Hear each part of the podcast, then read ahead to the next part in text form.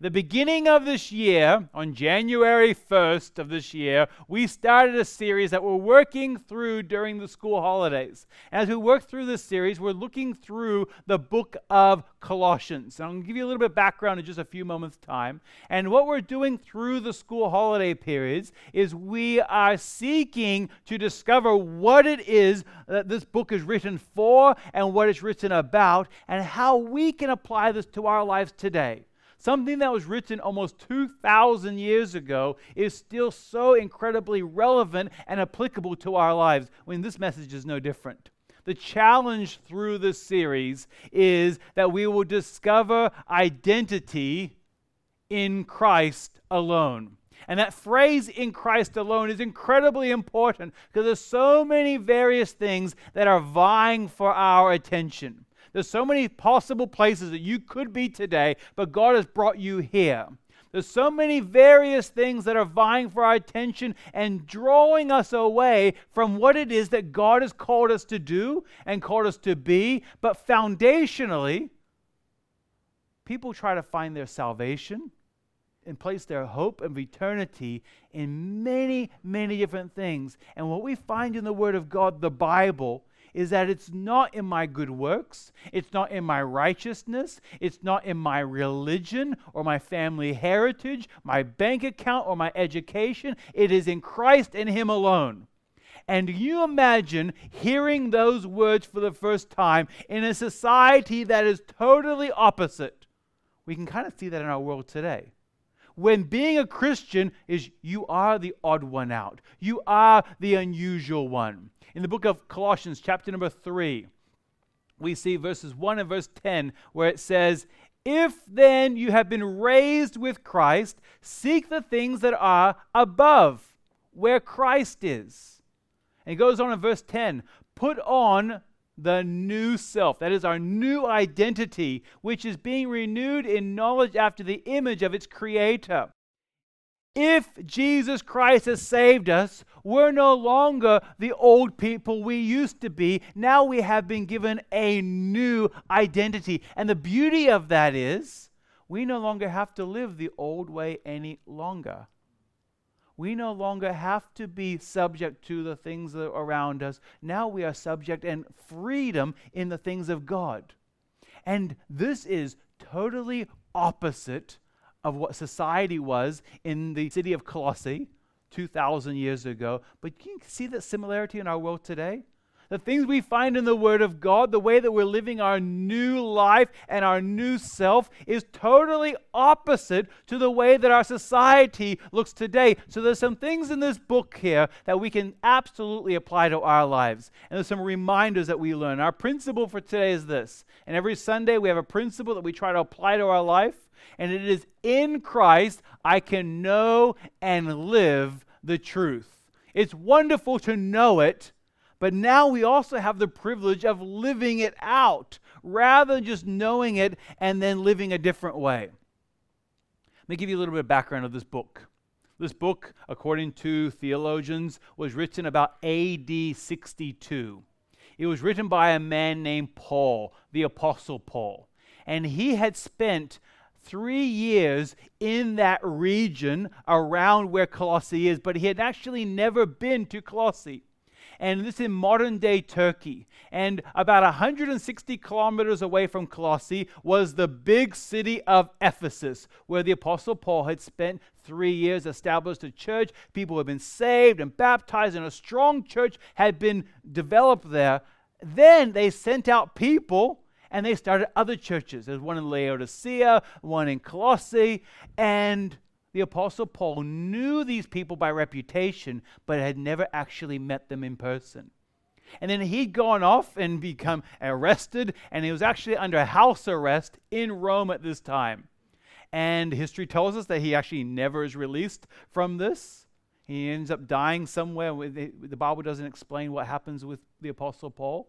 But he's writing during this time, and he's writing letters to various churches to encourage them. And the book of Colossians is just like that. one of the pastors from Colossae, a man named Epaphras, had gone to visit the Apostle Paul and sought advice from him because he says there's some real problems in the church. That some false teachers have come, and what they're teaching sounds so good, but it doesn't align with what we find in Scripture. So that's why the Apostle Paul wrote this book. He's writing it as a warning to them.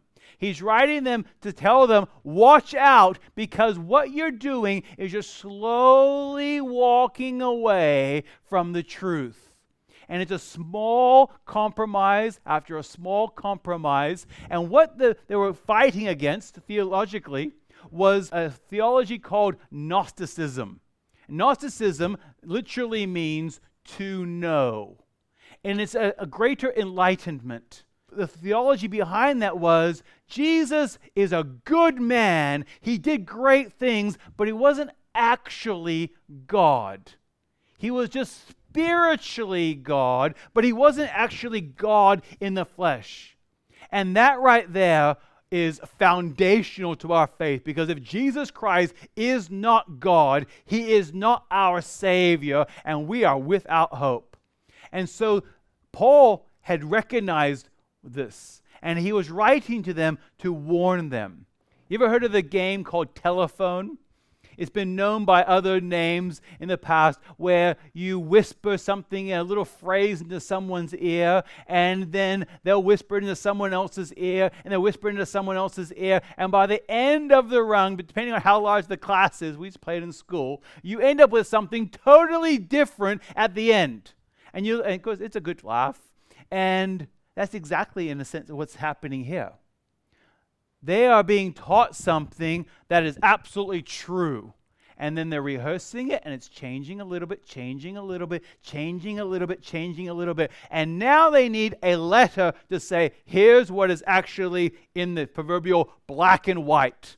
Here's what is actually true. And so we can go back to what is true rather than living in a compromised theology because I don't believe Satan cares about a church that meets that doesn't believe that Jesus is God.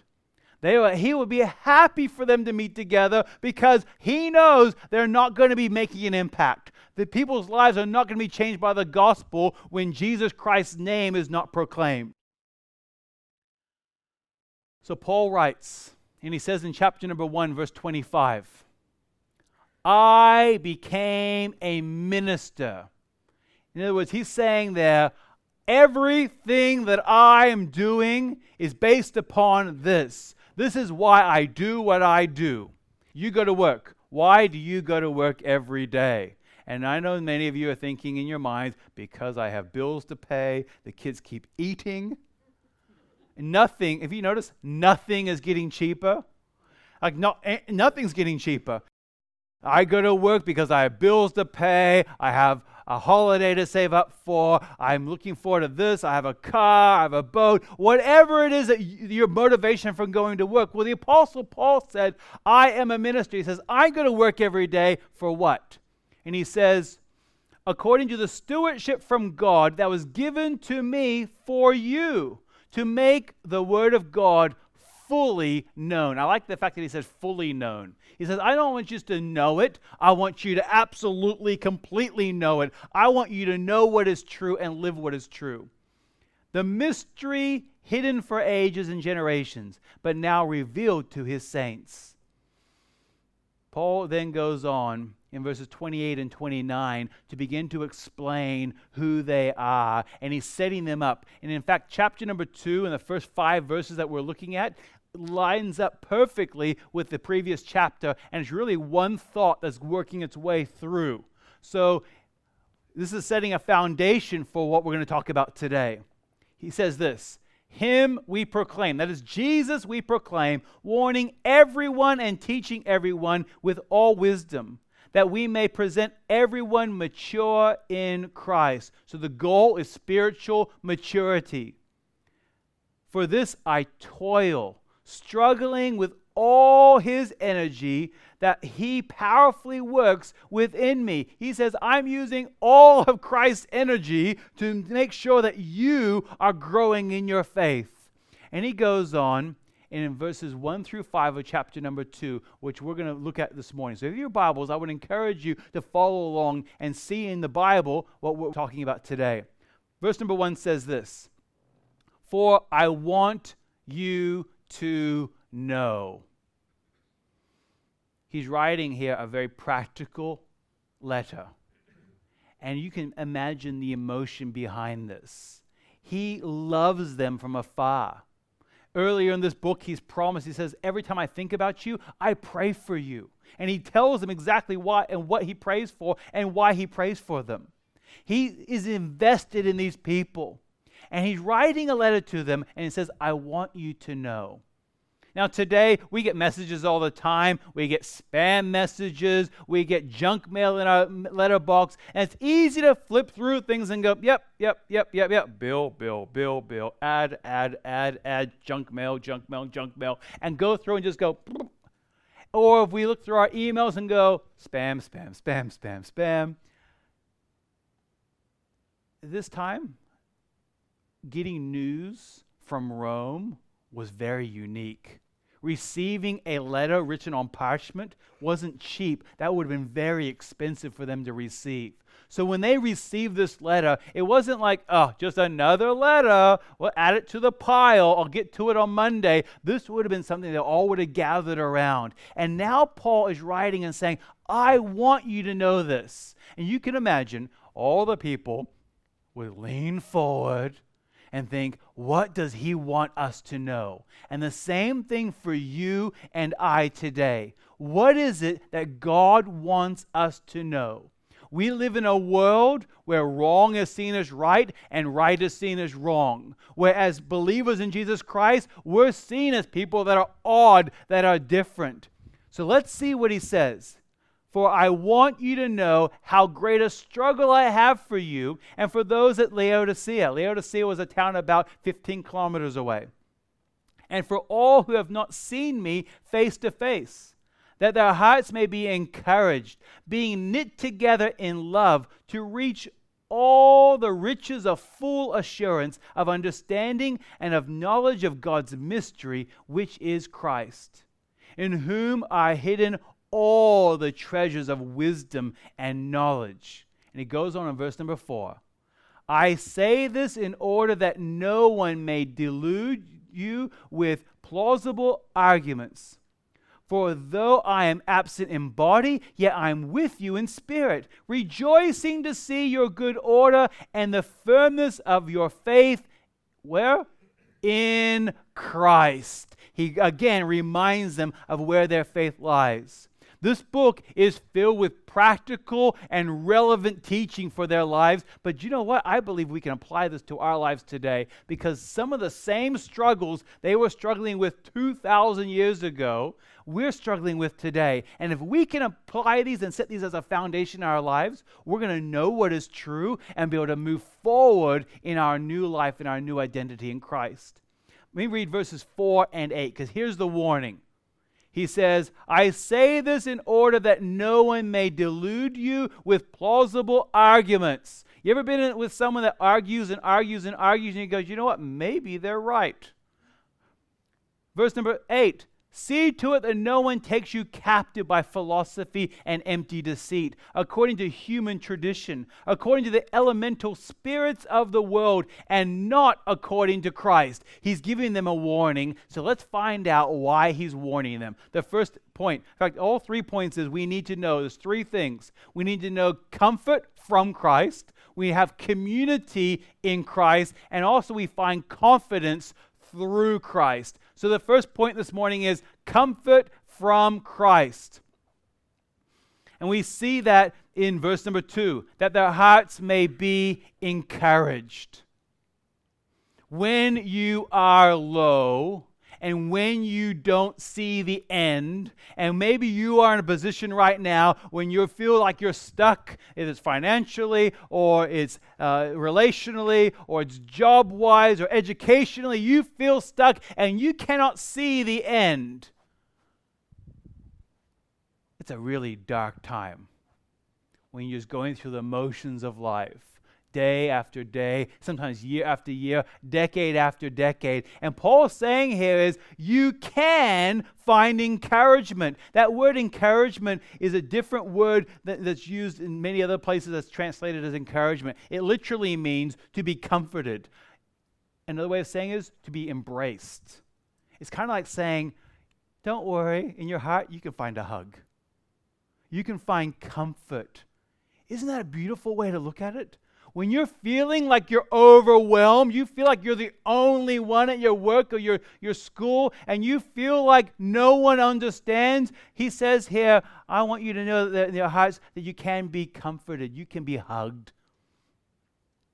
It's beyond the circumstantial and it goes into the spiritual. This goes into our spiritual life because your circumstances may not change. You may continue to be in a very dark workplace or a very dark school and you think, I'm the only one here. But you know what it says here? You can be spiritually hugged and embraced, and I'm going to walk with you, and I'm going to be with you. And it goes from being a circumstance to being something spiritual we also see we can find comfort through the prayer for and from others. It says in chapter 1, verse 9, From the day we heard, we have not ceased to pray for you. We remove the focus off of ourselves and off of our immediate circumstances and understand that we're part of something bigger and greater than ourselves, which is the underlying theme of today's entire message. One of my personal and great encouragements is to know that you're prayed for. That's one of the reasons why I had the, the youth leaders and youth stand up because I want them to, them to know, I want you to know that you are being prayed for. And something's encouraging about that. I know that my grandmother, who passed away last year, prayed for me all the time because she told me so. There's a little lady in a place called Winter Haven, Florida, where um, a couple of my children were born. And I worked with Tammy at a church for several years right after Bible college. And there's a little Mexican lady who, without exaggeration, is maybe four foot one. And she makes amazing Mexican food, like authentic tortillas and she grabbed my hand before we left the United States in 2009 and we were returning to Australia to be here. She grabbed my hand with her thick accent and says, Michael, she's a lovely, soft lady, but she was gruff. Michael, I pray for you every day. I've never forgot that and she's still alive and she's elderly and she's she's not able to do the things physically that she was able to do before but the last time i saw her several years ago she says i still pray for you you know how encouraging that is and the same thing we find here we find comfort from Christ in the fact that we're not doing this on our own. We can pray for one another. That's why the connection cards are so powerful and so helpful is that it's a way to communicate. I am happy to receive texts, but don't just send them to me, send them to other people as well, and allow a church family to pray for you and pray with you through the, the difficult times. The opposite of that is we become inwardly focused rather than outwardly focused. And finish the sentence misery loves company. It's good. it's good. If I ever ask you another question, answer with vigor, okay? company. Maybe you're miserable. Misery loves company. The opposite of being eh, with being outwardly focused is we are inwardly focused and we just like to be miserable. And that's not what we really need to be or really want to be. So, what we find here is he says, I need you to know that you find comfort in prayer for others, but also in the presence of others. We're called to live in community. Congratulations for being in church today and congratulations for, for being part of the body of Christ today. In verse number five, it says, Though I'm absent in body, yet I am with you in spirit. There's something wonderful about knowing that you're going through life and you're not by yourself. Jesus Christ started the church not because he felt that we were we didn't have enough things to do during the week. He goes, You know what? I think I'm going to call people to meet together every Sunday and worship me because I just think that they need to meet together. Jesus Christ started the church because he knows that we need the encouragement. We need to be together in fellowship, and we can be both a blessing and receive blessings as a result. Because being alone is scary.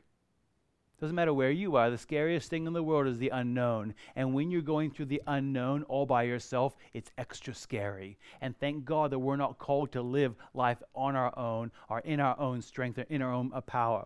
So we see, first of all, we need to know comfort from Christ, but also we have the joy of community in Christ. That passage in verse number two continues and says, being knit together in love. The opposite of being knit together in love is being divided in conflict. And anytime, I'm only speaking hypothetically here, anytime that I'm anticipating conflict in my home, I don't want to go home. Hypothetically speaking, of course, don't get me in trouble with my wife.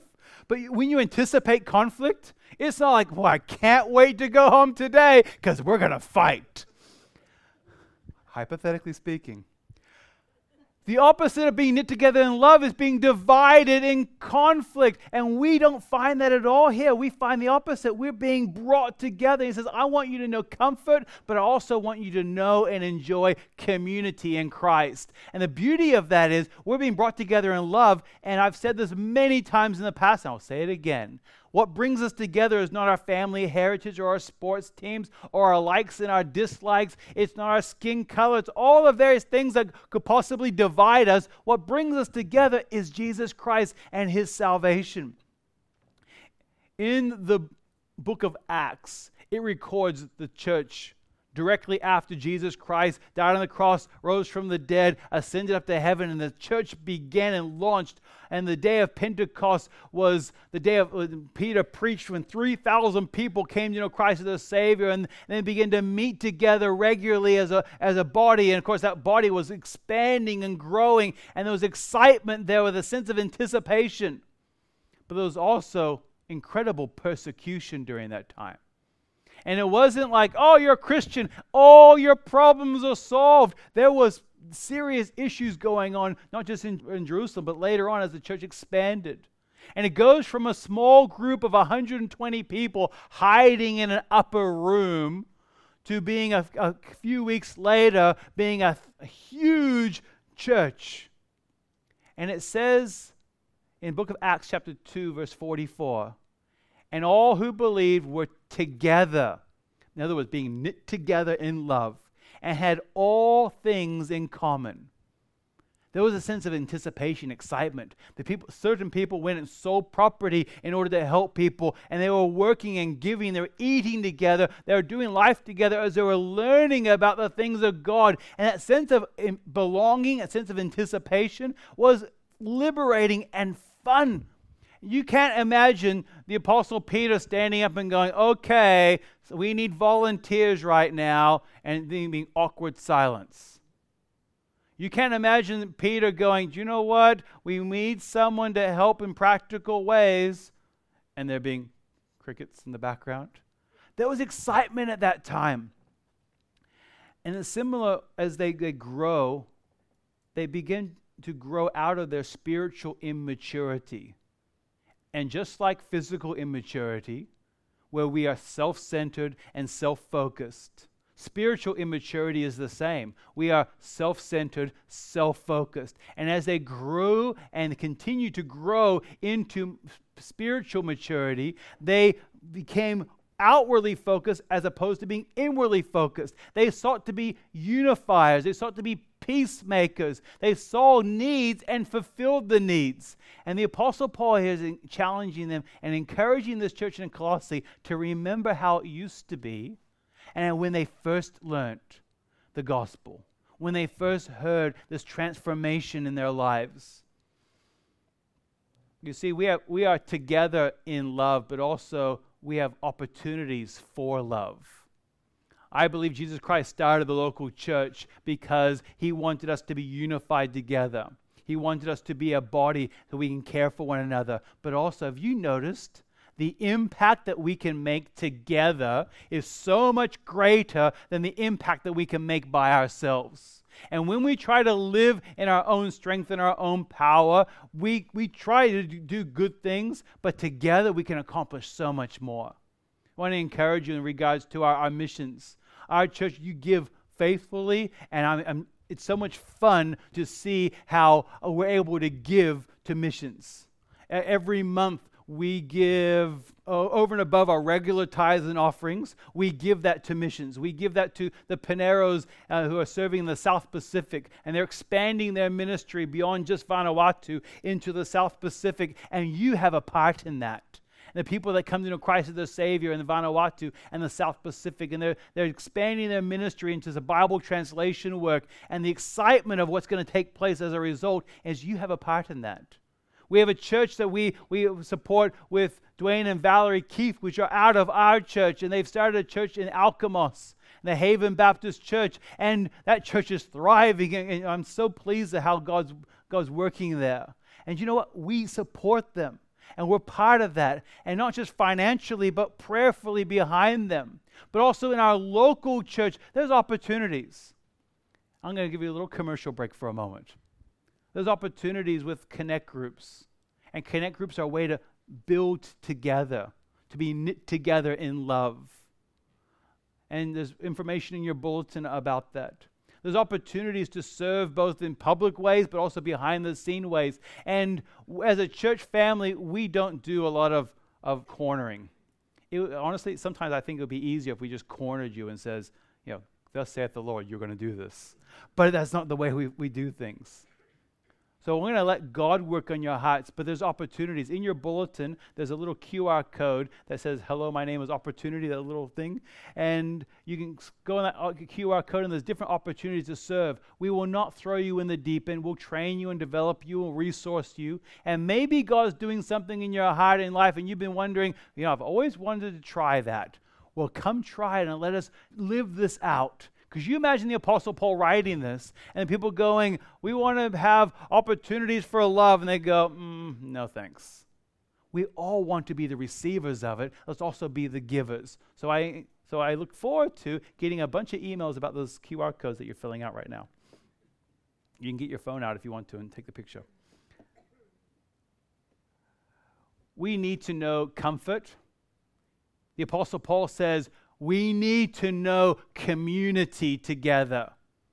But also, he says, we need to know confidence. And that confidence is not through our church ability, not through your pastor, not through your ability. It is confidence through Christ. And when we are comforted and when we're in community, it helps us to live with confidence because our, we're correctly focused. There's a rich treasure. In fact, that's the way that the Apostle Paul describes it as he's writing this passage. He describes it as, a, as riches and as a treasure. And that rich treasure and that confidence is something that really money cannot buy.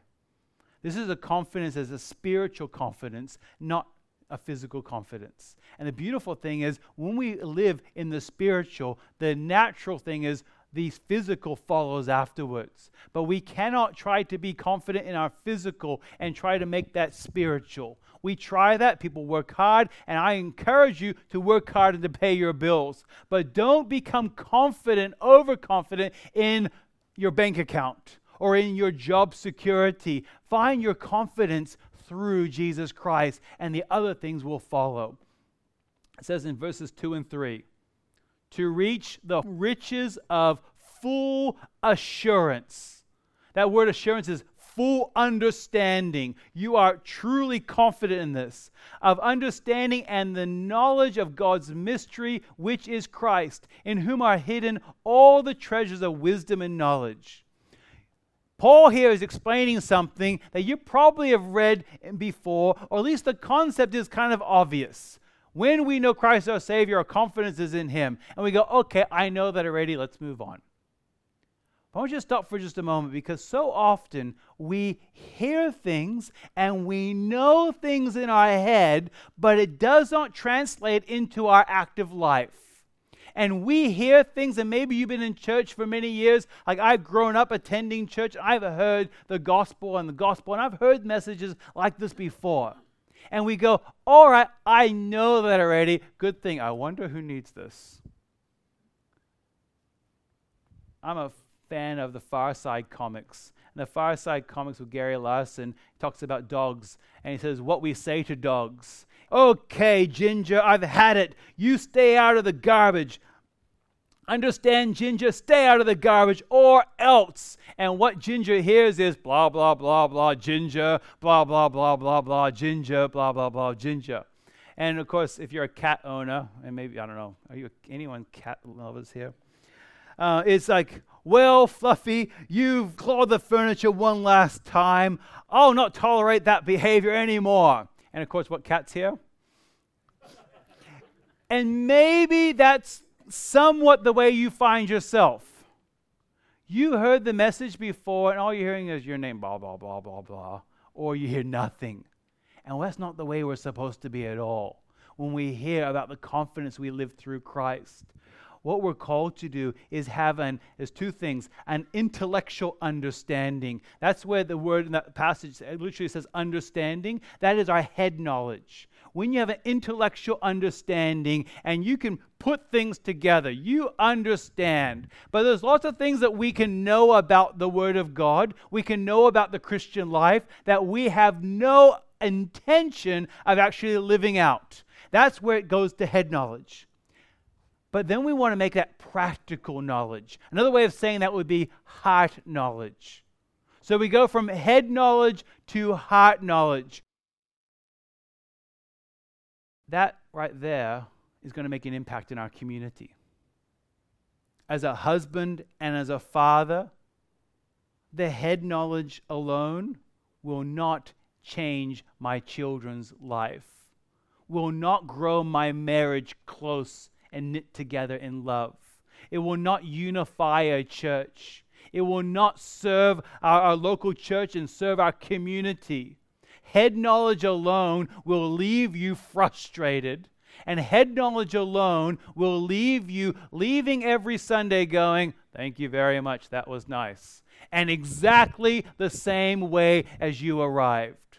We have to allow God through Christ to give us confidence it's not confidence in our ability, it's confidence through Christ. And then it goes to a heart knowledge. And that's where we begin to change. And that's where we begin to make an impact. And let me just go through a few things you probably already know head knowledge wise. And if you don't know these things, in fact, even if you do, I would encourage you to sign up for the, the Bible study on Friday nights because it's going to be very practical and helpful going from head knowledge to heart knowledge. And that's the real focus of what those Grow Bible studies are all about. Let me give you an example Jesus is 100% God. How does your life change when you go from head knowledge to heart knowledge? You begin to look at the world around you in a very different way. We understand that Jesus loves you. It goes from a head knowledge to a heart knowledge, and we understand that Jesus loves us. That changes everything. It gives you value, it gives you purpose, it gives you an ability to impact others because He loves you and He loves others also. It goes from a head knowledge to a heart knowledge. Jesus died for your sins and we have salvation. Jesus, right now, is seated at the right hand of God the Father, making intercession for us. And we read that and we study that in the Bible. We go, okay, I have a, a cognitive understanding that Jesus, right now, is making intercession. So when we pray, He's interceding on our behalf. You go from a heart knowledge, that changes the way that we pray. No longer are we praying rote, emotionless prayers now we're talking directly to God the Father through the power of the Holy Spirit in the authority of Jesus' name. That changes our prayer life. And the Apostle Paul says, I want you to know this. Go from your head knowledge to your heart knowledge. And we believe in our heads, Jesus will provide all our needs. How does that look practically? Or even the things like, this church belongs to Jesus. And we believe in our heads, but how does that look in our lives? That impacts the way that we, we prepare ourselves before we come to this church, knowing this is Jesus' church. And even the fact that Jesus is returning one day. You can get all the charts, and I would encourage you to study out the end times. And eschatology is a, is a rewarding study. But then you go from a head knowledge to a heart knowledge, and you recognize that we live in a world that is going to end anytime. It changes the way that we look at our time, the way we look at our finances, the way we look at our loved ones and say, I better tell them about Jesus today because we're not guaranteed of tomorrow. And as we look through the Apostle Paul writing this, he's writing as a man filled with emotion. And he's writing saying, I want you to know. If you could imagine Paul grabbing you by your, your shoulders and saying, I don't want you to miss this. I want you to know. And it says in verse number five, For though I am absent in body, yet I am with you in spirit. And he says, rejoicing to see your good order and the firmness of your faith in Christ. So as you go out this week, you're going to have the temptation to not live in the comfort of Christ, to not live in the community of Christ, to not live in the confidence of Christ. So let's allow the knowledge that you have and the knowledge that you'll learn this week as you read your Bible to go from head knowledge to heart knowledge and imagine the difference it's going to make in your life, in your family's life, and in your community's life, and even within our local church's life as we begin to serve differently and live differently as a result.